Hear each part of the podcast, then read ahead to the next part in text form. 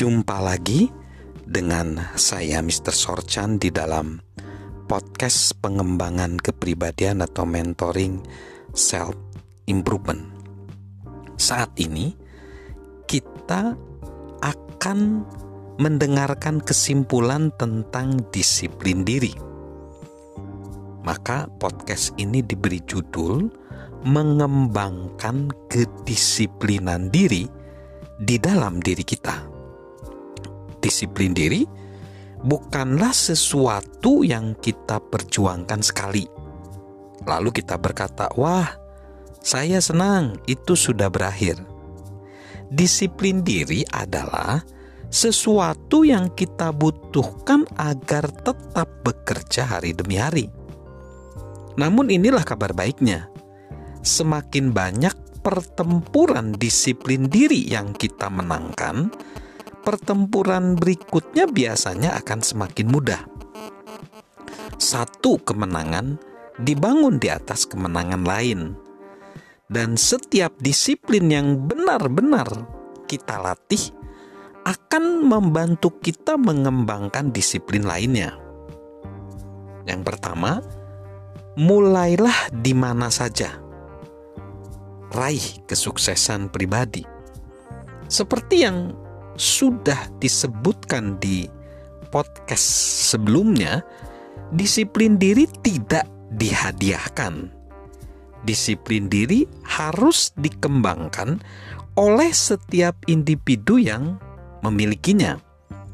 Jika disiplin adalah sesuatu yang kita abaikan atau upayakan dengan susah payah di masa lalu, kita perlu menyiapkan diri untuk meraih kesuksesan melalui kemenangan-kemenangan kecil.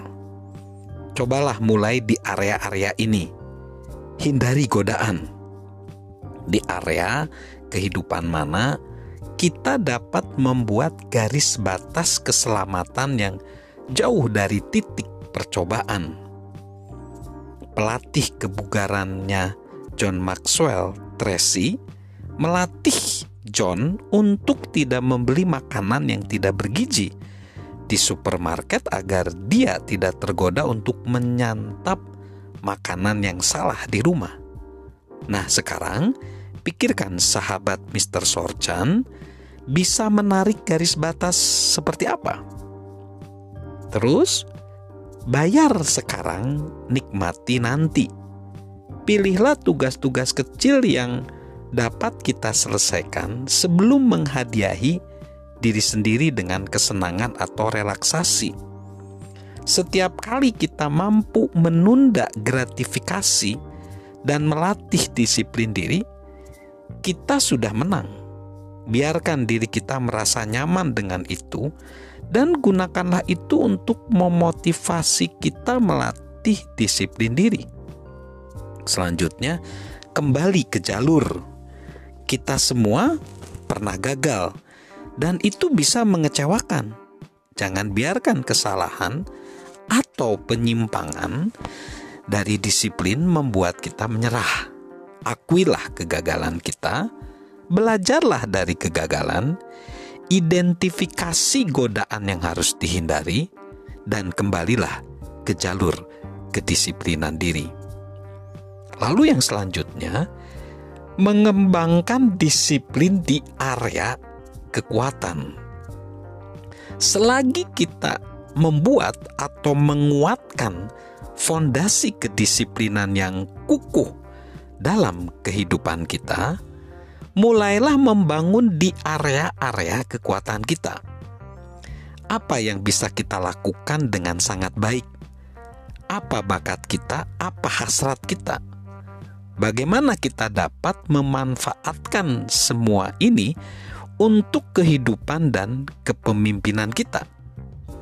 Pilihlah satu area kehidupan tempat kita bisa meraih kemenangan dengan lebih mudah. Lalu identifikasi satu disiplin yang dapat kita latih untuk menguatkan area tersebut. Rencanakan, jadwalkan, dan tindak lanjuti secara konsisten. Jadi itulah cara mengembangkan disiplin diri Salam untuk menjadi pribadi yang berdisiplin diri. Salam sukses luar biasa dari saya, Mr. Sorchan.